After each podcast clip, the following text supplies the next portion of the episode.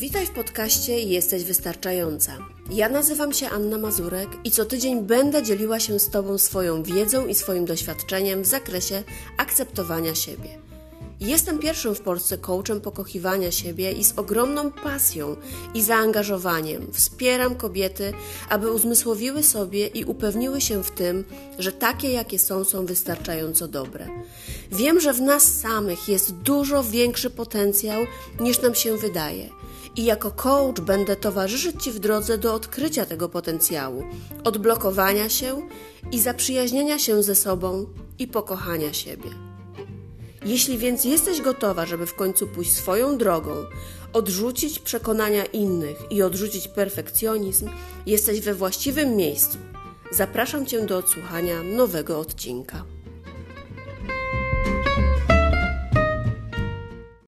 Witam Cię w nowym odcinku podcastu Jesteś Wystarczająca. E, dzisiaj kolejna, myślę, bardzo ważna rozmowa. E, dzisiaj wyjątkowy gość, zresztą myślę jak zawsze, ale mam nadzieję, że dzisiaj ta rozmowa będzie dla Ciebie inspirująca. E, a dzisiaj z moim gościem, a w zasadzie może z gościnią, porozmawiam o wdzięczności. Po drugiej stronie mikrofonu mam dzisiaj kobietę piękną, wspaniałą i jak tak się patrzy na nią, to y, ja widzę wielką energię i oczy, które się śmieją. Sama o sobie mówi, że dzisiaj jest już najlepsza na świecie taka, jaka jest, ale nie zawsze tak potrafiła mówić. Jest ogromnym wsparciem, inspiracją i motywacją dla osób chorujących przewlekle. Prowadzi swój, swój fanpage, e, Instagram, kanał na YouTubie, gdzie właśnie dzieli się swoim doświadczeniem i historią wychodzenia z choroby. E, sama mówi, że jest wdzięczna za raka. Witam serdecznie moją e, rozmówczynię, Sylwię Pogorzelską, autorkę książki Jestem wdzięczna za raka. Cześć Sylwia, ogromnie się cieszę, że będziemy mogły e, porozmawiać i oczywiście jeszcze raz dziękuję Ci bardzo za to, że jesteś tutaj dzisiaj ze mną. E, dziękuję Ci bardzo. Wiesz co, ja się od razu uśmiecham, dlatego że jak posłuchałam e, tego, co mówisz, to od razu pierwsza rzecz, która przyszła mi do głowy, to to, że gdybym usłyszała takie peany pochwalne na swój temat e, na przykład 4 lata temu, to bym hmm. zareagowała jak większość kobiet, czyli na zasadzie oj daj spokój, nie przesadzaj i tak dalej. A teraz uśmiechałam się i pomyślałam sobie, wow, jakie to jest cudne, że, mm, że ktoś potrafi tak pięknie powiedzieć o drugiej osobie i oczywiście e, mówiłaś o mnie, i ja siedzę sobie e, słucha, i słuchając tego, myślę sobie, kurczę, jaką daleką drogę przeszłam, że dzisiaj mogę z taką, wiesz, z taką siłą i z taką mm. pewnością powiedzieć, Aniu, dziękuję Ci bardzo, że tak mnie przedstawiłaś. To jest, e, mm, to jest niezwykle miłe i, i uwielbiam dostawać komplementy od kobiet, bo naprawdę uważam, że to w nich jest siła e, i dzisiaj już nie mam w sobie czegoś takiego, że tam oj dobra, oj tam nie mów i tak dalej. E, bardzo Ci dziękuję za te komplementy. Bardzo Cię proszę, to po prostu płynie ze mnie, z mojego serca i to, co czuję, to, co widzę, mimo że może osobiście się nie znamy, ale E, ale tak Cię odbieram. E, ale zanim e, zaczniemy jakby iść dalej w tą wdzięczność, w te pytania, które chciałabym Ci zadać, to no ja mam nadzieję, że przedstawiając Ciebie niczego ważnego nie pominęłam, ale żeby mieć tą pewność, to może poproszę Cię, żebyś moim słuchaczom sama o sobie powiedziała kilka słów. Nie, nie pominęłaś niczego, bo faktycznie jest tak, że mm, moja osobowość, tak to nazwę, e, uaktywniła się dopiero w momencie, kiedy, dotrzym, e, kiedy otrzymałam diagnozę nowotworu. Mm, I cała moja działalność, którą się zajmuję, i to, co próbuję dać ludziom, gdzieś tam ich poprowadzić w takich trudniejszych meandrach życia, stała się moją pasją, ale odkryłam tą pasję dopiero po diagnozie. E, tak naprawdę nawet już nie do końca chcę wracać do jakichś takich przeszłości. Oczywiście pewnie gdzieś tam w historiach to się pojawi, mhm. E, ale dość, że powiem, że e, tytuł mojej książki jest naprawdę nie bez kozery. Ja naprawdę mówię to z pełną świadomością. Jestem wdzięczna za chorobę, która mi się przytrafiła, którą dostałam, właściwie nie przytrafiła się, którą dostałam, bo dzięki niej um, odkryłam przeolbrzymie pokłady mocy w sobie samej e, i dzisiaj patrzę na świat zupełnie inaczej niż patrzyłam kilka lat temu i ja bardzo często mówię, że gdybym nie dostała choroby, to prawdopodobnie i tak bym umarła, ale z zupełnie innych powodów niż, hmm. niż nowotwór. E, więc czasami trzeba dostać prawy sierpowy. E, dla jednych to będzie choroba, dla innych rozwód, dla kogoś innego, nie wiem, śmierć członka rodziny. I jeśli tylko odpowiednio do tego podejdziemy, to mamy szansę na to, żeby tak prawdziwie zmienić swoje życie. Także niczego nie muszę dodawać. No to cieszę się. E, a skoro mówimy o tej wdzięczności, myślę, że troszeczkę już odpowiedziałaś e, na pytanie, które chciałabym pogłębić, bo e, ta wdzięczność to jest ogromne, potężne uczucie. I myślę, że też jest takim fantastycznym narzędziem, dzięki któremu możemy myślę, budować naszą rzeczywistość, w sensie takim e, bycia tu i teraz, czy nawet naszą właśnie przyszłość najbliższą. E, ja wśród swojej społeczności też bardzo często mówię i odnoszę się do tej wdzięczności i też powiedziałabym, że namawiam e, do uczenia się jej, do praktykowania, no bo niestety myślę, że żyjemy też w takiej kulturze, gdzie ta wdzięczność e, nie jest czymś takim naturalnym, że e, umiemy dziękować, umiemy cieszyć się tym, tym co mamy, e, bo często wydaje nam się, że nie mamy nic i nie potrafimy dostrzec takich drobnych często rzeczy, sytuacji. A jak powiedz mi ta praktyka wdzięczności wpłynęła na Twoje życie?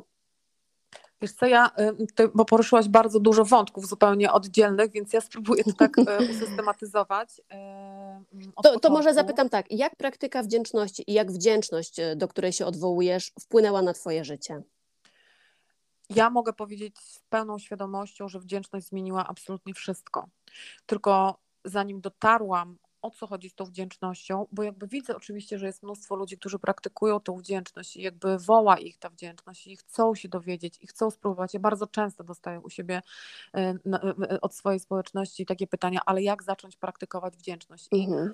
Mm, to jest jedno z najtrudniejszych pytań, dlatego że gdybym ja dzisiaj miała powiedzieć hmm. tak sama dla siebie, jak zacząć praktykować wdzięczność, to mm, patrząc e, przez pryzmat już lat, y, kiedy w tym jestem, y, jest mi bardzo trudno cofnąć się do tego momentu, kiedy ja zaczęłam praktykować wdzięczność, bo ja dzisiaj mam takie poczucie, że ja jestem wdzięcznością. Jakby nie muszę sobie znajdować powodów, dla których y, muszę znaleźć coś takiego, co będzie stymulantem do tego, żeby powiedzieć, o za to, to mhm. ja jestem wdzięczna. Moje całe życie jest niekończącą się wdzięcznością i ta praktyka, kojarzy się zwykle, najczęściej ludziom, praktykowanie wdzięczności kojarzy się mniej więcej tak samo jak e, przejście na dietę.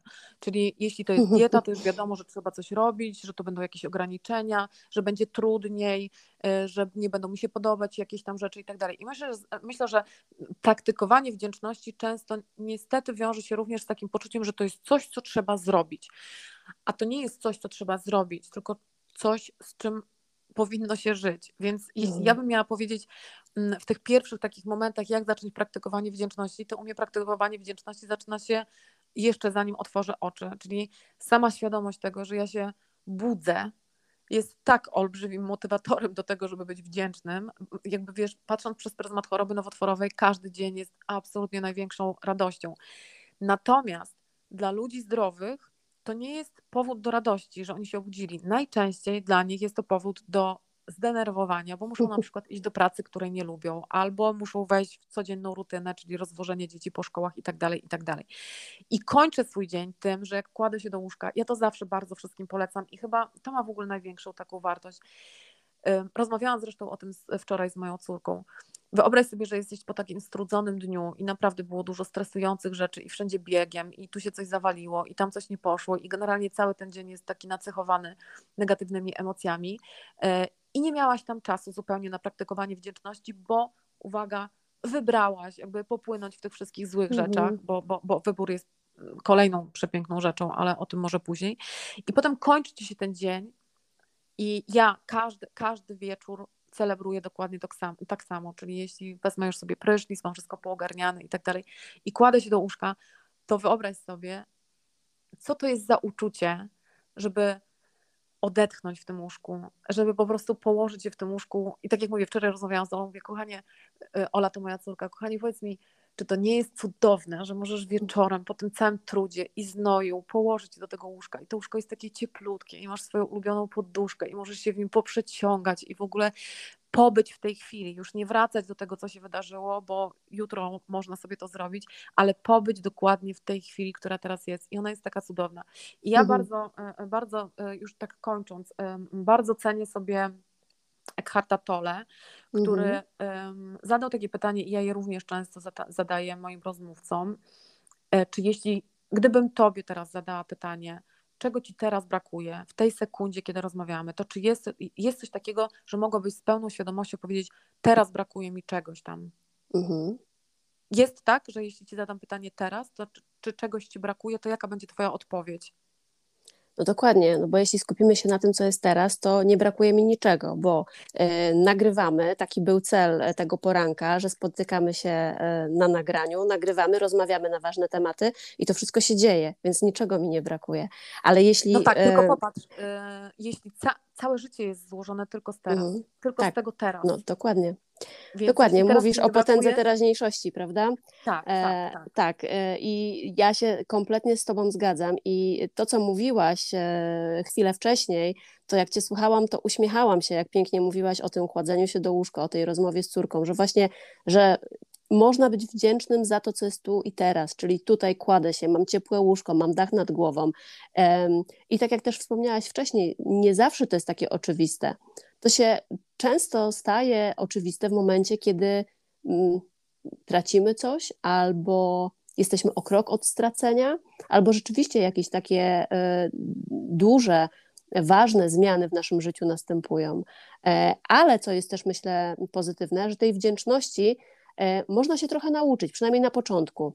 E, bo ja sama pamiętam, jak ja zaczynałam rozumieć, czym jest praktyka wdzięczności, to na początku wydawało mi się to śmieszne, że za co ja mam tak. dziękować? Po prostu, tak, tak, tak, co mi to da? Co, co, co oni do mnie mówią? To, to w ogóle jakaś jest kompletna bzdura.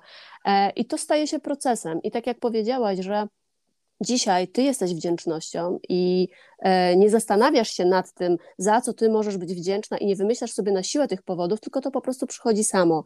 I myślę, że to tak jest, że to, że e, to nasze nastawienie do, do pewnych spraw, do, do życia, do, do tego, co jest tu i teraz się trochę zmienia, to też e, po prostu zaczyna ta wdzięczność przychodzić sama do nas. Wiesz co, ja nawet jak zastanawiałam się kiedyś, e, bo faktycznie jest, ty mi potwierdzasz też to, tym co przed chwilą powiedziałaś, że ludzie nie do końca wiedzą, za co mają być wdzięczni i że to jest śmieszne i zabawne. I mhm. wiesz co, jak ja na to patrzę, to dla mnie um, można zamienić to słowo wdzięczność, bo ono też jest takie enigmatyczne dla wielu osób, zwłaszcza dla osób, które są na, na, na, na początku swojej drogi rozwojowej, to dla nich jest to faktycznie śmieszne, takie w ogóle trochę nie wiadomo o co chodzi, no, mhm. no, no mam długopis, no niby czemu mam być wdzięczna, przecież go sobie kupiłam, więc jakby zasłużyłam i tak dalej ale dla mnie y, można to słowo, żeby je złagodzić trochę i zrozumieć, na czym polega wdzięczność, zamieniłabym to na po prostu życie w zachwycie. I teraz mm, rozmawiając pięknie. z Tobą, y, rozmawiając z Tobą, patrzę sobie przez okno. Na szczęście mam tę komfortową sytuację, że mieszkam przy lesie i ja nawet w trakcie rozmowy z Tobą patrzę na ten las i myślę sobie, a jest lekki wiatr i ten las żyje. On po prostu mm. cały czas, wiesz, spójnie, wszystko coś tam w tym lesie się dzieje, te drzewa współgrają ze sobą, tak samo się przesuwają. I ja nawet patrzę patrząc przez to okno, myślę sobie, wow, w trakcie mówienia do ciebie myślę sobie, wow, jaki ten ten las jest dostojny, jaki on jest piękny, w ogóle jak on współgra. Ja, tam jest miliardy, miliardy rzeczy, więc myślę, że jeśli ktoś ma kłopot z tym, żeby zrozumieć, na czym polega wdzięczność, to niech sobie to zamieni właśnie na życie w zachwycie. I wtedy na cokolwiek nie patrzysz, wszystko możecie zachwycić, absolutnie wszystko możecie mhm. zachwycić. Mhm. I jak zaczynasz robić takie mikrokroczki, że już nie, wyś, nie, nie wymyślasz na siłę tego długopisu albo nie wiem, lodówki, że masz i tak dalej, to myślę, że najłatwiej zacząć się zachwycać przyrodą, niebem, mhm. zwierzętami. Tam jest bezwarunkowość. To nie jest twoje, nie kupiłaś sobie tego, nie zapracowałaś na to, nie musisz zasługiwać na to. To po prostu jest. I myślę, że najłatwiejsze kroki to są te kroki, które zaczyna się stawiać z przyrodą, z naturą. Tam jest zresztą w ogóle mnóstwo odpowiedzi, uziemianie się i tak dalej, ale to kolejny temat kobyła, tak, więc nie na teraz. Ale myślę, że jeśli ktoś ma kłopot, to życie w zachwycie z przyrodą i to jest taki pierwszy krok, który mocno może ułatwić zrozumienie, na czym polega to życie we, we wdzięczności. No, zgadzam się. Także przyroda pokazuje nam pięknie, y, jakie życie może być, jakie życie jest piękne, tak? I jak możemy się tym, tak jak powiedziałaś, zachwycać. Wiesz co, bo chciałabym jeszcze zapytać o taką rzecz. Jesteśmy w temacie wdzięczności, e, a tytuł Twojej książki e, wydaje mi się, że niektórym właśnie takim trochę e, jeszcze nie zbliżonym do, do tego etapu właśnie, że ta, ta wdzięczność jest na co dzień w ich życiu, może wydawać się taki dosyć kontrowersyjny, no bo mm, jak można być wdzięczną za chorobę? Czy mogłabyś mhm. powiedzieć, co takiego wniosła do Twojego życia choroba nowotworowa, że jesteś za nią wdzięczna, że mówisz o tym, że jesteś wdzięczna za raka? Zaraz Ci odpowiem na to pytanie, natomiast jeszcze chciałabym e, dodać tylko komentarz taki, że w momencie, kiedy ja poczułam, że ja chcę podzielić się swoją historią z innymi chorującymi, e, w ogóle najpierw przyszedł tytuł, a potem przyszła mhm. książka, a dopiero potem napisała się książka, więc zupełnie odwrotnie niż zwykle. E, I ja byłam tak pewna tego i tak bardzo czułam, że to jest to, co powinnam zrobić i że trochę mhm. odczarować ten temat nowotworu, że wyobraź sobie, że przy sprzedaży, po sprzedaży już kilku tysięcy e, egzemplarzy książki, ja usłyszałam tylko jedno takie pytanie, e, a właściwie nie pytanie, tylko stwierdzenie, że jak można dać taki tytuł książce. Natomiast każdy inny, jego e, ten temat i jak czytają mhm. książkę, to potem rozumieją skąd ten tytuł jest. Mhm. Więc y, myślę, że to była tylko jedna, no, jestem przekonana, przynajmniej do mnie dotarła tylko jedna taka osoba, dla której to było niepojęte, aczkolwiek mhm. ostatecznie przeczytała książkę i potem powiedziała, dobra, rozumiem o co ci chodzi. Więc może w pierwszym momencie faktycznie jest kontrowersyjny, mhm. ale ja to bardzo czułam. Rozumiem. Natomiast jeśli chodzi o to, co mi dała, jakby za co ja jestem wdzięczna tej chorobie, mm, Wiesz, ja, ja bardzo otwarcie o tym mówię, y, to nie będzie nowość. Y, ja do momentu choroby byłam takim samym zgorzkniałym człowiekiem jak każdy inny, czyli miałam beznadziejną pracę, życie rzucało mi kłody pod nogi, y, żyłam od pierwszego do pierwszego, jak koniec miesiąca był, nie daj Boże, 31 był w poniedziałek, a to już była, czyli dzień, dzień wypłaty, a ja w piątek miałam 30 zł na koncie, to po prostu nigdzie już nie szłam i, i, i tylko wyjadałam jakieś zapasy z zamrażarki. Takie czasy mhm. też oczywiście miałam. E, plotkowałam, czego dzisiaj e, mhm. uczę, żeby tego nie robić. To jest takie naturalne, że tak wiesz, łatwo jest komuś za plecami dokopać, bo wtedy ty się czujesz lepiej, tak? Bo, bo, bo ty wtedy jesteś lepsza. Byłam klasycznym zjadaczem chleba, który uważa, że cały świat jest przeciwko niemu i gdyby tylko ktoś inny coś zrobił inaczej, to mi by było e, zdecydowanie lepiej. A choroba pokazała mi, że nie ma nic na zewnątrz. Nic. Wszystko, co dostajesz, każdą sytuację, każdą osobę, każdego nauczyciela, wszystko, co dostajesz, jest odzwierciedleniem tego, co ty sama sobie dałaś. Czyli jeśli nie jesteś pewna swojej wartości, jeśli nie czujesz miłości, jeśli nie dostajesz miłości, to znaczy, że główna praca do zrobienia jest po prostu w sobie. I to jest taki dla mnie e, taki, taki proces, który trwa i trwa, i każde kolejne odkrycie jest coraz bardziej zdumiewające. Mm, ale wiem, że dzisiaj, dzisiaj wiem to na pewno, że, że nie ma nic na zewnątrz. Więc choroba nauczyła mnie wdzięczności w ogóle za życie bo ja zawsze mówię, że dostaliśmy taki prezent od Boga w postaci króciusieńkiego po prostu mignięcia takiego hmm. e, w kontekście całego wszechświata życia na ziemi, które trwa tam kilkadziesiąt lat przy dobrych wiatrach.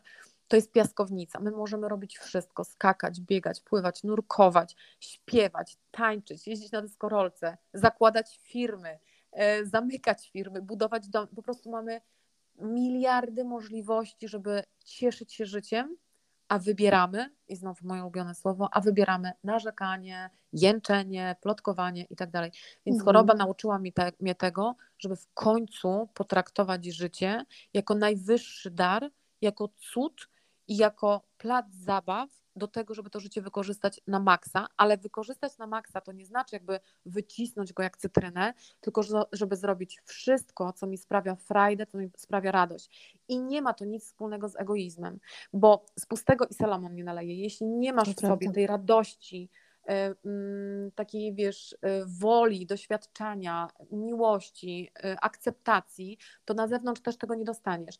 Natomiast jak zbudujesz to w sobie, to ostatnią rzeczą, którą ktoś może o tobie powiedzieć, to to, że jesteś egoistą, bo wtedy zaczynasz się tym dzielić, oddajesz to całemu światu. Więc bardzo często ludzie e, mylą e, takie, wiesz, bycie e, pewnym wszystkiego i radosnym i spełnionym i, i, i, to wszystko się dookoła dzieje, mylą właśnie z egoizmem, że jak robisz coś dla siebie, to znaczy, że mhm. po prostu widzisz czubek swojego własnego nosa dokładnie, jest dokładnie odwrotnie. Zupełnie tak, tak nie jest. Tak, z tym się też zgadzam i ja na co dzień właśnie też e, e, i pracuję z, z kobietami, które właśnie przychodzą jeszcze z taką niepewnością i e, trochę z takim e, piętnem, że jak zaczną e, dbać o siebie, że jak zaczną wybierać siebie i jak będą stawiać siebie na pierwszym miejscu, to wszyscy dookoła pomyślą, że one są egoistkami. Co najgorsze, one same o sobie tak, tak. tak myślą. Więc no, doskonale rozumiem to, co powiedziałaś. I ja też przeczytałam, bo, bo chciałabym się też do tego odnieść, na Twoim profilu jeden taki post, post, w którym napisałaś, że jestem wystarczająca, zasługuję na szacunek, zasługuję na miłość. To jest oczywiście tylko fragment, tak, bo post był mhm. dłuższy. E, ja bym chciała, żebyś mi powiedziała, jakie to jest uczucie, dać sobie w końcu takie uznanie, pozwolenie na to. O, to już jest tak, chcesz taki creme de la creme. Ja myślę, że tutaj zasadnym pytaniem byłoby, ile czasu zajęło ci dojście do tego momentu, bo to jest droga ciężka i wyboista i naprawdę no dojście tak. tam zajmuje często tygodnie, miesiące, a myślę, że niektóre no, myślę, lata. że lata, tak. Mm, tak. E, wiesz co, to jest coś takiego, to w ogóle mam, u mnie się tak wydarzyło, nie wiem jak jest u innych osób, ale u mnie się tak wydarzyło, że ja jakby pączkowałam do tego momentu, kiedy dałam sobie uznanie i to było, wiesz, ego ci nie pozwala tego zrobić, no bo to mhm. właśnie znowu jest, to jest takie bałbochwalcze. Egoistką jestem, prawda? Egoistka, narcyz i tak dalej, to się tam wszystko dzieje ale w momencie, kiedy robisz to naprawdę z przestrzeni serca, czyli dajesz sobie to uznanie, i ja zaraz powiem, jak ja to zrobiłam, to ten moment jest dla mnie był przełomowy. Od tego czasu zmieniło się też bardzo, bardzo dużo. W ogóle ja napisałam tego posta o wiele, wiele później, bo jeszcze sama się też układałam z tym e, i jakby musiałam się umościć w tej swojej nowej mhm. rzeczywistości bycia wystarczającą. Ale to uczucie właśnie, bo, bo to jest uczucie, to jest odczucie, uczucie, które, którego po prostu doświadczasz jakby w przestrzeni serca, w przestrzeni całego ciała, to nie jest z głowy uczucie, od razu mówię, daje ci pełen wachlarz skutków ubocznych. Czyli nagle wiesz, że to, co robisz, jest naprawdę dobre.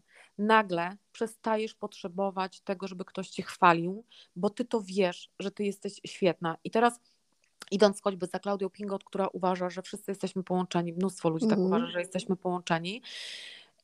Moment, w którym ustawiasz się na równi z każdym człowiekiem na całym świecie, pozbawia cię oceny i pozbawia cię takiego myślenia, Mm, właśnie tej próby plotkowania, żeby so, mhm. bo, bo, to, że plotkujesz, powoduje, że dokładasz sobie, jakby chcesz sama siebie pochwalić, bo jeśli komuś umniejszysz, to tak. znaczy, że ty jesteś wyżej, tak? Prostu też jesteśmy takimi lustrami, tak? To, co widzimy w sobie, no, y, nie, nie powiemy sobie czasami e, tego wprost, ale to wyrzucimy na kogoś no to już jest, myślę, w ogóle najwyższy stopień wtajemniczenia, czyli przyznanie przed sobą, że jakby próbuję dokuczyć tobie, bo mam takie braki w sobie, że to jest jedyny sposób na to, żeby te braki no, uzupełnić. Jest, dlatego często to plotkowanie też nie jest do końca świadomym, prawda? Więc e, po prostu, tak jak powiedziałaś, mamy satysfakcję, że, e, że komuś dowalimy, bo przez to sami poczujemy się lepiej.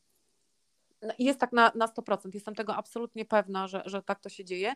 Natomiast jeszcze wracając na chwilkę do, e, do pierwszego pytania, znaczy do, do, do, do tego bycia wystarczającą, mhm Czasami jest tak, że jak rozmawiam z ludźmi, to zdarzają mi się tacy gorliwi katolicy, którzy pytają, mi, pytają mnie, jak to się ma do Boga i czy moje medytacje, czy wizualizacje, afirmacje, czy one nie obrażają Boga i tak dalej. I ja zawsze mówię, że jest dokładnie wręcz przeciwnie, bo ja całym sercem wierzę w Boga bez względu na to, kim on jest, jaki on jest i jakie ma imię, bo mhm. dla jednych Bogiem będzie nasz Bóg katolicki, dla kogoś innego to będzie Allah, dla kogoś innego będzie to jakiś Bożek, bóstwo i tak dalej. Mam w tym pełną akceptację. Wychodzę z założenia, że chodzi tylko i wyłącznie o takie poczucie, że jest coś więcej, że to nie jest tak, że jesteśmy po prostu takimi małymi ludkami, które powstały z chaosu i nikt nie ma nad tym kontroli. E, no bo popatrz, muszę trochę odpłynąć. Jak patrzę sobie na Płyń. E, przyrodę e, i ja studiuję naturoterapię, mam, teraz jestem na etapie fitoterapii i uczę się roślin i każda z tych roślin ma jakąś właściwość zdrowotną, to myślę sobie, nie, nie ma szans, żeby to powstało z chaosu. Nie ma szans, że sosna jest na przeziębienie, a mniejszek jest na to, mhm. a jeszcze wiesz, nie ma szans, to nie mogło powstać z, wiesz, z chaosu, to musiał ktoś zaplanować. Więc jeśli taki katolik mnie pyta, czy to nie jest w opozycji do Boga, to mówię nie, to jest najbardziej nie w mhm. opozycji do Boga, bo przecież nawet w Biblii jest powiedziane, że Pan Bóg stworzył nas na własne podobieństwo i że w każdym z nas jest cząstka Boga. Jeśli zatem w nas jest cząstka Boga, a Bóg jest doskonały, to znaczy, że każda z osób jest również doskonała.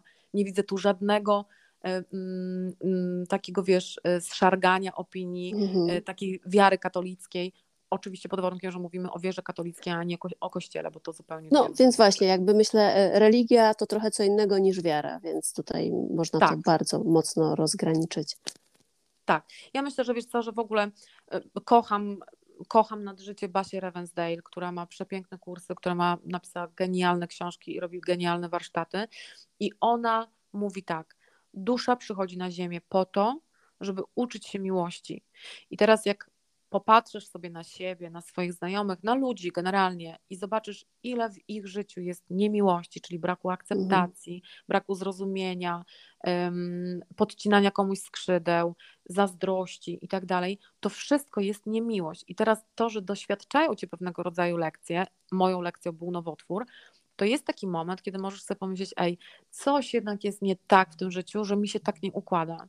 I ta chwila, kiedy zaczynasz brać za to odpowiedzialność, że wybierasz inaczej, że już nie wybierasz plotkowania, że już nie wybierasz zazdrości, że nie wybierasz tych kolejnych rzeczy, które są niemiłością, zaczyna powodować, że w Twoim życiu, ja to mówię z pełną świadomością, w życiu zaczynają dziać się cuda. Takie mhm. najprawdziwsze biblijne cuda.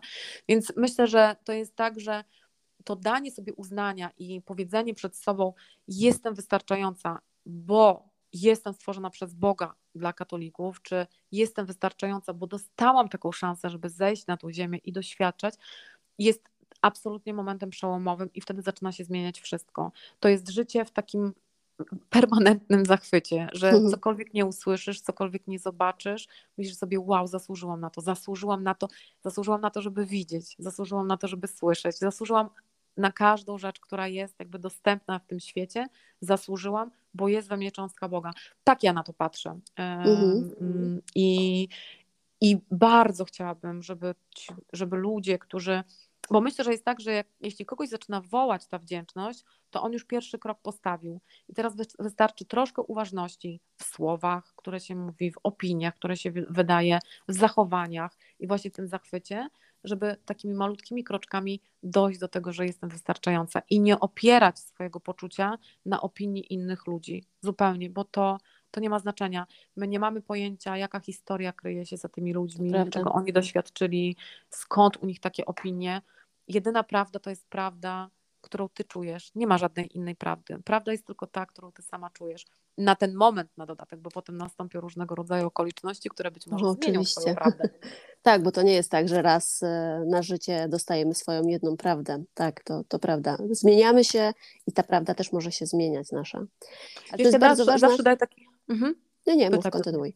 Zawsze daję taki przykład, który jest bardzo drastyczny i mam nadzieję, że tutaj nie, nie Twoich słuchaczy nie, nie urażę, ale będę kulturalna w tym. Wiesz, to, to jest tak, że ktoś na przykład może, nie wiem, źle się wypowiadać na temat prostytucji, tak? I nigdy by czegoś takiego nie zrobił i w ogóle to jest dramat, dramatów i tak dalej. Ja zawsze mówię, słuchaj, gdyby się okazało, że potrzebuję naprawdę mnóstwo pieniędzy, ponieważ muszę ratować życie mojego dziecka, to pójdę tam po prostu. Daję taki przykład, żeby pokazać, że prawda jest prawdą na ten moment, tylko mhm. i wyłącznie, bo nie wiesz, co się wydarzy za 5 minut i nie wiesz, do czego cię przymusi życie, i wtedy będziesz musiała zmienić swoją prawdę, żeby mieć ją tak. na ten kolejny moment. Tak, ale to jest bardzo ważne, co powiedziałaś, bo e, nam tak łatwo przychodzi ocenianie, ale oceniamy tylko to, co widzimy, czyli widzimy ten wierzchołek tej góry lodowej. To wszystko, co jest pod spodem, to jest właśnie, to jest czyjeś doświadczenie, to jest czyjeś cierpienie, to jest czyjeś, czyjaś e, sytuacja. Trauma. E, dokładnie. I to są wszelkie i emocje, i e, czynniki, które po prostu e, dzieją się bądź zadziały się E, poza tym nawet samo środowisko, tak? Wywodzimy się z różnych domów, z różnych środowisk, dostajemy e, różny ładunek, jak ja to mówię, taki bagaż już na, na starcie naszego życia. I to też, tak, I to, i to właśnie też bardzo mocno oddziaływuje, dlatego myślę, to ocenianie, to jest takie no, ciężko wejść w czyjeś buty. No, ciężko wejść w czyjeś buty, jeśli się. rzeczywiście dokładnie. Nigdy się dokładnie tego samego nie, nie przerobiło, nie, nie doświadczyło. I ja nawet właśnie jak pracuję z, z kobietami i, i też właśnie na swoim między innymi fanpage'u na, na live'ach mówię, że jedyną osobą, do której możesz się porównywać, to jesteś ty sama. To jesteś ty sama dzisiaj w stosunku do tego, jaka byłaś rok temu, 10 lat temu, i to jest e, ścieżka, jaką ty przeszłaś, i to, gdzie znajdujesz się dzisiaj, e, to jest jedyna opcja, którą możesz porównać do, e, do tego, co było. Wiesz, ja mam taki jeden piękny przypadek, e, znaczy przypadek, historię, którą, która jest mi bardzo bliska, a która dowodzi temu, jak bardzo ludzie krzywdzą innych swoimi opiniami, nie mając zielonego pojęcia, gdzie jest geneza problemu. Miałam taką przyjaciółkę, która zawsze uważaliśmy ją, to jeszcze była miastem tego życia, czyli z życia mhm. przed rakiem, uważaliśmy ją za królową, a właściwie księżniczkę, ponieważ jej nie pasował żaden mężczyzna. I w ogóle wchodziła w bardzo krótkotrwałe związki, e, zostawiała tych facetów, zawsze ona wychodziła z tych związków, zostawiała tych facetów i tak dalej. I miała po prostu przydomek księżniczka. Uzna, uznawaliśmy, że ma Bóg wie jakie wymagania w stosunku do, do, tych, ludzi, do tych mężczyzn i tak dalej. I oczywiście tam swoje miałyśmy swoje zdanie na ten temat. I wyobraź sobie, jaki przeżyłam szok, e, kiedy, a miała już tam, nie wiem, 30 kilka lat. E, wyobraź sobie, jaki przeżyłam szok, kiedy któregoś razu zaczęłam z nią rozmawiać i zapytałam, mówię, słuchaj, dlaczego właściwie ty jesteś taka okropna dla tych mężczyzn? I ona wtedy popatrzyła na mnie i powiedziała, przyjaźnimy się tyle czasu i nawet ty nie wiesz o co chodzi. I hmm. to był taki, powiem ci, że to był taki moment, że już wtedy dreszcz mi przeszedł po plecach i wtedy okazało się, że jak ona opowiedziała mi swoją historię, jak była dziewiętnastolatką, to w trakcie badania USG znaleźli jakąś cystę na janiku czy coś w tym rodzaju, więc uznali, że trzeba tą cystę usunąć i tak dalej. Zrobili operację, śródoperacyjnie, czyli w trakcie operacji zrobili histopatologię, okazało się, że to jest nowotwór i 19-letnia dziewczyna e, idąc na usunięcie cysty, obudziła się bez, bez wszystkich narządów rodnych, czyli bez jajników, Oj. bez macicy, bez, bez wszystkiego. I ona do, i zadała mi takie pytanie, to był naprawdę dla mnie moment przełomowy, bo ona mi zadała pytanie, powiedz mi, w którym momencie według ciebie mam powiedzieć facetowi, że nigdy nie będzie miał ze mną dzieci. Jak go tylko poznam, czyli powiem mu na drugiej randce, nie będziesz miał ze mną dzieci, czy może pochodzę z nim rok i po roku go poinformuję, że nie będzie miał ze mną mhm. dzieci. I wiesz co, i było mi tak wstyd wtedy, mhm. ale tak wstyd, że pomyślałam sobie, okropna jest ocena, po prostu ocena jest okropna. Dlatego y, ja naprawdę żyję teraz w takim świecie, gdzie daję pełną akceptację i to jest taka moja podpowiedź dla osób, które czasami się kłócą o swoje racje. I ja jak słucham swojego rozmówcy, z którym się w ogóle nie zgadzam, bo jak to mówię, on jest po drugiej stronie tęczy, mhm. to zawsze sobie w głowie mówię coś takiego, aha, czyli twój świat wygląda w ten sposób, bo jakby mhm. rozmawiamy o dwóch zupełnie różnych światach i bardzo często tam się nie da zbudować pomostu, ale to nie oznacza, że ta osoba jest głupsza albo gorsza, to znaczy, że jej świat i jej prawda wygląda tak, jak ona ją przedstawia. Mhm. Jeśli ona nie jest po drodze ze mną, to po prostu nie idę tą drogą, tylko zostaję w swojej prawdzie i dobieram sobie takich znajomych i takich przyjaciół, którzy są w podobnej prawdzie do mojej, bo wtedy nam jest łatwiej się komunikować. Natomiast w dalszym ciągu daję pełną akceptację temu, kto jest po drugiej stronie tęczy, bo on ma prawo tak myśleć, a mhm. ja nie mam prawa przekonywać go do swojego, do, do swojego zdania, ponieważ ja mam swoje doświadczenia, ja mam swoje spostrzeżenia i tak dalej, i tak dalej.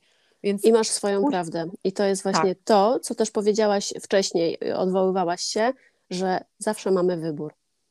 Oczywiście, wybór to jest przepotężne tak. narzędzie, przepotężne.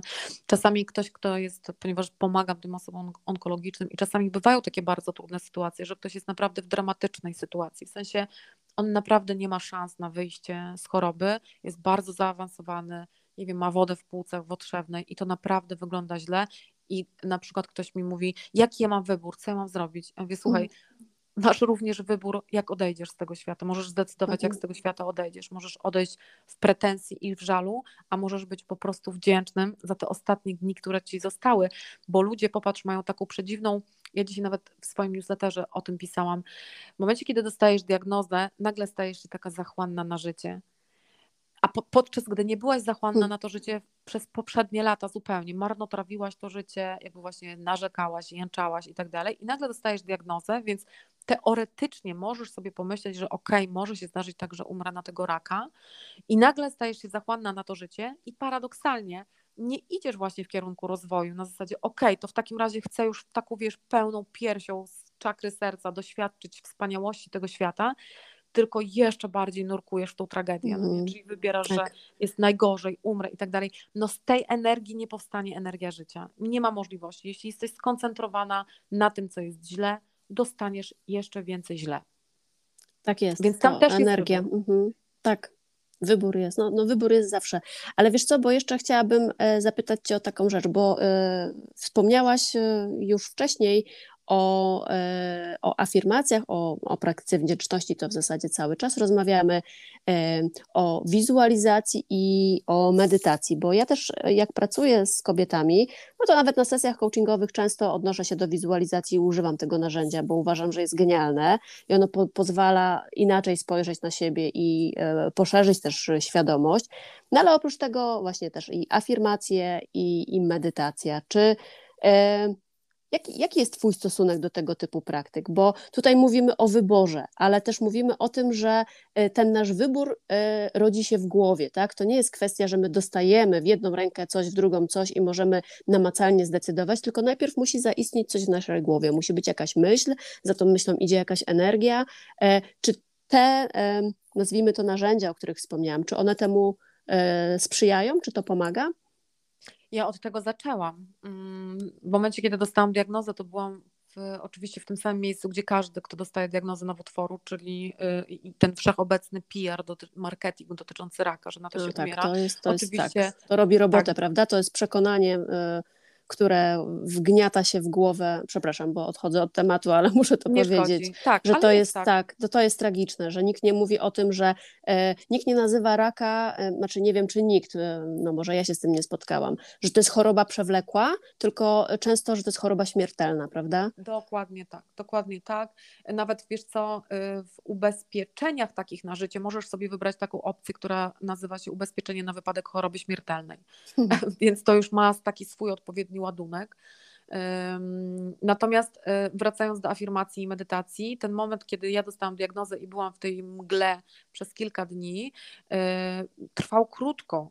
Y, Ja za chwilę pomyślałam sobie, nie, ja nie wierzę w to, że jest aż tak, musi być jakiś inny sposób. I ja zaczęłam od medytacji, wizualizacji, afirmacji i na początku robiłam to totalnie nieporadnie, w ogóle nie potrafiłam się skupić, te myśli mi płynęły cały czas, Mhm. dyskutowałam z tymi myślami, wszystko mi przeszkadzało, bolał mnie kręgosłup, jak siedziałam w medytacji i tak dalej. Potem zaczęłam robić medytację należąco, bo to nie chodzi o to, że jest jakaś regułka, jak powinna wyglądać Dokładnie. medytacja, bo medytacja dla mnie, modlitwa jest również medytacją. Medytacja to jest po prostu bycie w sobie. To nie musi być medytacja prowadzona, to nie musi być medytacja taka pozbędę się myśli, bo to też nie o to chodzi w Mhm. medytacji, żeby pozbyć się myśli, tylko jestem obserwatorem tego, co się Tak, dzieje. To dokładnie. jakby jeśli chodzi o medytację. Natomiast jeśli chodzi o afirmację i wizualizację, to to, co obserwuję, to mm, taki błąd, który jest popełniany, czyli ludzie próbują sobie na siłę wymyśleć jakąś historię, czy tworzą sobie jakiś obrazek w głowie, mówię o wizualizacji, E, i dalej są obserwatorami tego, e, tego obrazka, który Mhm. wymyślili. Natomiast taka prawdziwa wizualizacja polega na tym, że ty czujesz, to, to też takie fajne powiedzenie, że skutek poprzedza przyczynę, czyli ty Mhm, tak. najpierw czujesz, co się wydarza, a to się potem naturalnie wydarza, ponieważ mózg nie rozpoznaje, co jest fikcją, fałszem, a co jest prawdą. Więc jeśli zbudujesz tam odpowiednie połączenia neuronowe, jakby wydepczesz nowe ścieżki i pokażesz mózgowi nowe doświadczenia, dlatego ludzie się boją tej diagnozy, bo w ich mózgu z mediów, e, z, ze znajomości dookoła, jedyne co masz w głowie, to to, że po strach. prostu rak zabija. Tak. Tak. A, I to, że, że umrzesz od tego raka. Więc musisz teraz nauczyć swój mózg od początku, że ty nie bierzesz tego za swoją prawdę, tylko budujesz swoją własną prawdę. I jak zaczynasz wizualizować każdego dnia, czyli moja wizualizacja polegała na tym, że ja każdego dnia, kiedy tylko mi się przypominało, e, jak zaczynałam e, zdrowienie, bo ja zawsze mówię, że ja zaczynałam zdrowienie, a nie wychodzenie z choroby, mhm. to widziałam swoją, byłam, byłam w pokoju, w którym przyjmuje moja onkolog i wchodziłam w tą wizualizację i ja czułam wszystko, co jest dookoła, czyli ja wiedziałam, że to jest jesień, widziałam spadające liście, ja czułam jej perfumy i wyobrażałam sobie to, w jaki sposób ona mnie poinformuje o tym, że jestem zdrowa e, i czułam tą emocję, która mi towarzyszy po zdaniu, że ja jestem zdrowa. I ja płakałam w trakcie tej wizualizacji, byłam wzruszona, byłam szczęśliwa, przeszczęśliwa. To był najlepszy moment w moim życiu. I dość, że powiem, że wtedy, kiedy poszłam z wynikami pooperacyjnymi, to ta sytuacja wyglądała dokładnie tak, jak to sobie wymarzyłam, wy, mhm. wyobraziłam, bo moja pani doktor powiedziała, jest pani zdrowa, wstała z zabiórka, uścisnęła mnie i ona wyglądała dokładnie tak, jak w wizualizacji, bo mój mózg już po prostu widział tą historię, on ją znał. Dla niego to było tylko doprowadzenie do tego, żeby ziścić tą moją wizualizację. Natomiast jeśli chodzi o afirmację, ja sobie nagrałam swoim własnym głosem afirmacje, czyli to były um, ułożone afirmacje specjalnie dla mnie, czyli każda komórka mojego ciała jest zdrowa, jestem zdrowa i tak dalej, i tak dalej. Ja sobie na noc zakładałam malutkie słuchaweczki w uszy i w zapętleniu słuchałam tego całą noc przez sen, więc po 8 mhm. godzinach snu, czy po 9 godzinach snu, jak wstawałam, to mój mózg był napakowany tym, że no ja Przede wszystkim też twoja podświadomość to przyjmowała, prawda? Tak, dokładnie, dokładnie tak. Mhm. Nic jej nie rozpraszało, bo ja sobie spokojnie spałam. E, uważam, że to są potężne narzędzia, jeśli używa się ich w odpowiedni sposób, ale daje pełne przyzwolenie również do tego, żeby ktoś, kto zaczyna, popełniał błędy, bo on wcześniej i później, czy później i tak zrozumie sam. Bo wiesz, jak to jest. Czasami możesz tak. trafić super nauczyciela, ale on nie jest w twojej wibracji i on mówi rzeczy, których ty nie rozumiesz. No, A za tydzień, miesiąc, rok przyjdzie do ciebie ktoś, kto powtórzy dokładnie to samo, ale innymi słowy i to w tobie tak wybrzmi, tak zarezonuje, że zaczynasz to wierzyć. Więc E, mistrz przychodzi, kiedy uczeń jest gotowy, więc mm, można popełniać to... również błędy. Tak, myślę, że to jest świetna puenta tego, co, o co Cię zapytałam. Ale to też, e, to też wynika, e, to też bardzo ważne jest to, co powiedziałaś o tych o uczuciach, o tym odczuwaniu, że nie tyle samo takie bezmyślne powtarzanie pewnych fraz, nie tyle wizualiza wizualizowanie czy tam widzenie obrazów przyszłości swojej, tylko że to musi być to połączenie między tym, co widzę, czy co mówię, a tym, jak się z tym czuję. Że te emocje tutaj też bardzo ważną rolę odgrywają. Najważniejszą, bo zobacz, to bycie w prawdzie e, ze sobą, to też bardzo często daję to jako przykład, że ktoś nie rozumie, co to znaczy być w prawdzie ze sobą. To ja zawsze mówię tak, słuchaj, jeżeli idziesz na czyjeś imieniny, kogo nie lubisz, ale wypada, to hmm. twoje ciało, twoje czucie bardzo jasno daje ci znać, na zasadzie nie chcę tam iść, nie idź tam, nie chce mi się, to jest bez sensu i tak dalej. I co robisz? Idziesz, bo twój mąż mówi, że tak wypada, albo ktoś, bo, albo twoja mhm. matka mówi ci, idź, bo tak wypada. I po prostu gwałcisz samą siebie, oddalasz tą swoją prawdę, czyli nie wybierasz tego, że ty chcesz zrobić to, co naprawdę czujesz, tylko robisz coś wbrew sobie. I całe życie składa się właśnie z takiego robienia wbrew sobie. I jesteś zła tylko na siebie, tylko ciebie to boli, tylko ty płacisz za to rachunek, a mimo wszystko robisz to dla innych. Więc myślę, że e, tu jest też taki duży problem, że, że ludzie często jak wizualizują, to nie mają połączenia z sercem, czyli wymyślają sobie coś w głowie, ale to jest taki, wiesz, wyimaginowany obrazek, mhm. który, gdzie nie ma połączenia. Czyli taki nie mój film po prostu, odtwarzam tak. czyjś film, prawda? Dokładnie tak. Nawet tak jakbym być... chciała, a nie tak jak jest, bo to tak jak tak. powiedziałaś wcześniej, tak? Chodzi o to, żeby już przyzwyczaić się do tego odczuwania tak, jakby to było, tak jakby to się stało, a nie jak to dopiero będzie.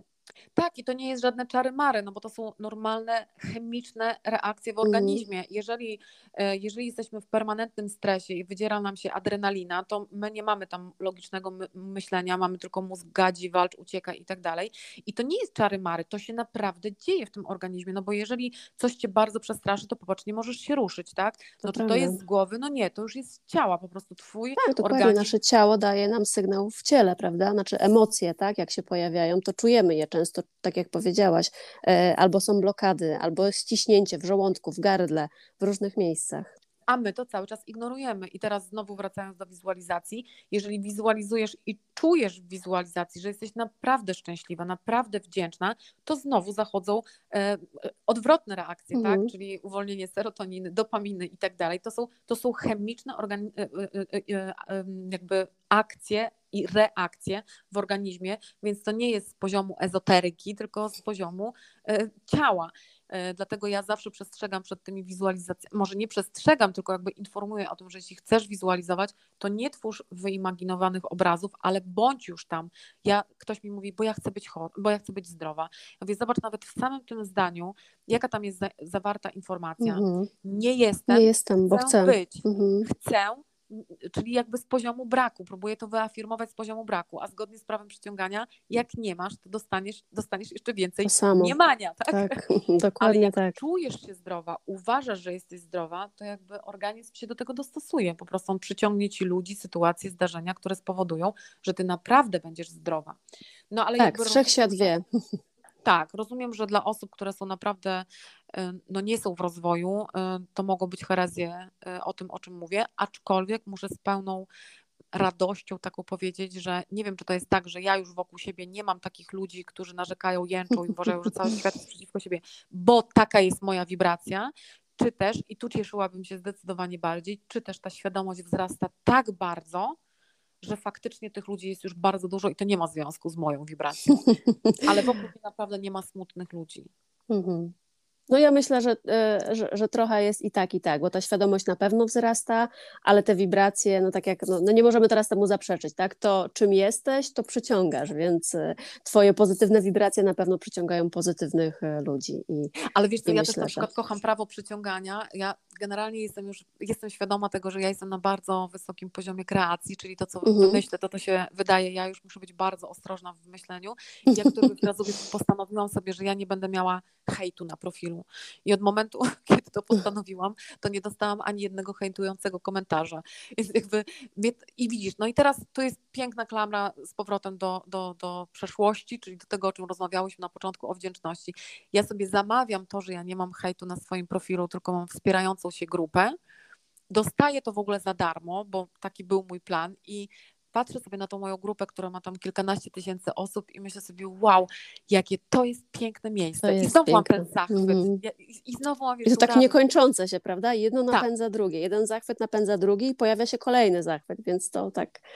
I to jest właśnie Dokładnie piękne. Tak. Dlatego myślę, że tutaj e, tak puentując też po, powoli też e, naszą rozmowę, to myślę, że to wszystko e, to jest właśnie ta wdzięczność, ale to jest ten wybór, że zawsze możemy wybrać, że o ile czasami nie mamy wpływu na to, co się dzieje w naszym życiu i jakie sytuacje do nas przychodzą, znaczy może nam się wydawać, że nie mamy wpływu, to mhm. to, w jaki sposób my się nastawimy do tego, no to na to już wpływ mamy. I dzięki temu możemy właśnie generować więcej wdzięczności, więcej miłości, więcej tej dobrej energii.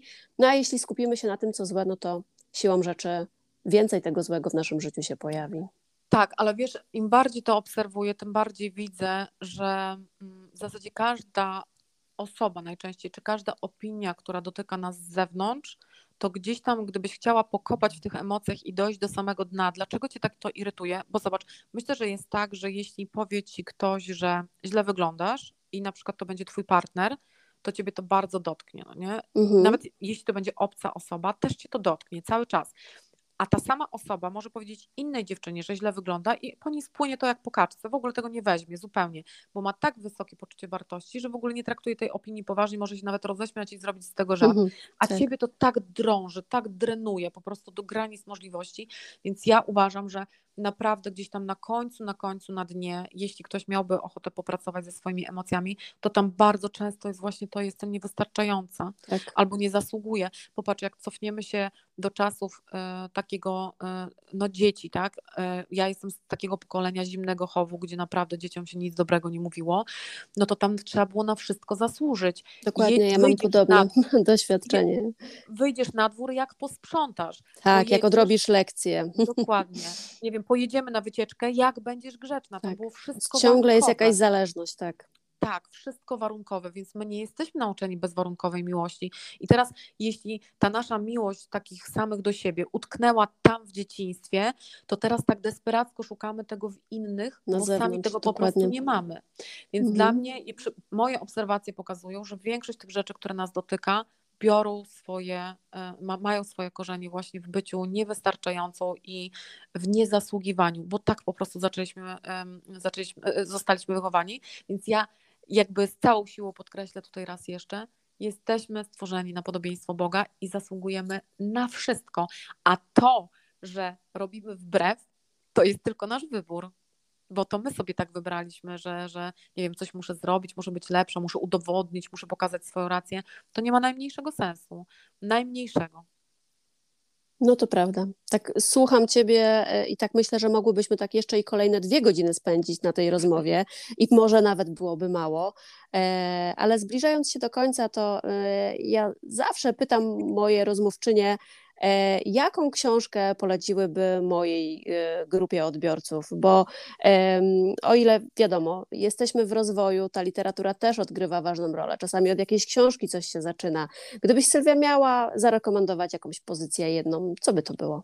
To by, musiałabyśmy półtorej godziny zrobić teraz rekomendacji, bo e, bardzo trudno jest mi wybrać. Znaczy, nie, no może takie pierwsze podstawowe tak. E, zależy, kto jest na którym etapie, bo Mhm. oczywiście jak ktoś jest tak naprawdę na początku, na początku, to ja zawsze jako pierwszą książkę polecam e, Potęgę podświadomości Józefa Mhm. Marfiego albo Tajemnice podświadomości Waleria Sinielni- Sinielnikowa, to jest taki rosyjski na, e, neuropsychiatra.